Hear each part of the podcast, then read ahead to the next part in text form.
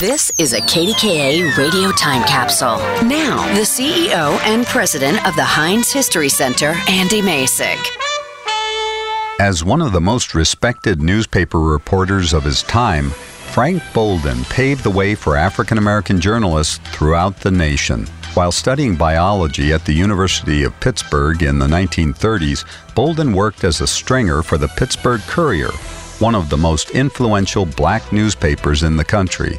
After facing racial discrimination at the university's medical school, Bolden accepted a full time position with the Courier and made a name for himself while covering stories about Wylie Avenue in Pittsburgh's Hill District.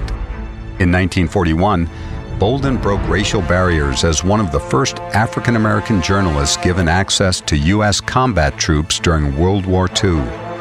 He reported on the lives of black soldiers during the war and met some of the world's most influential leaders, including Indian activist Mahatma Gandhi.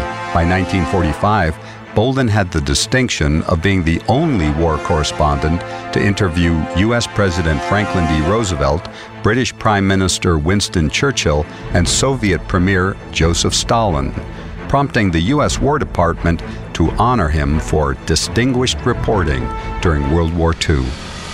Following the war, Bolden turned down job offers from the New York Times and Life magazine to work for his hometown Courier, where he helped to positively impact the civil rights movement. Bolden later left the Courier to work for the New York Times and NBC before returning home as Assistant Director of Information and Community Relations for Pittsburgh's public schools. Bolden's historic career helped to change the face of journalism and inspired others to rise above adversity to pursue their dreams.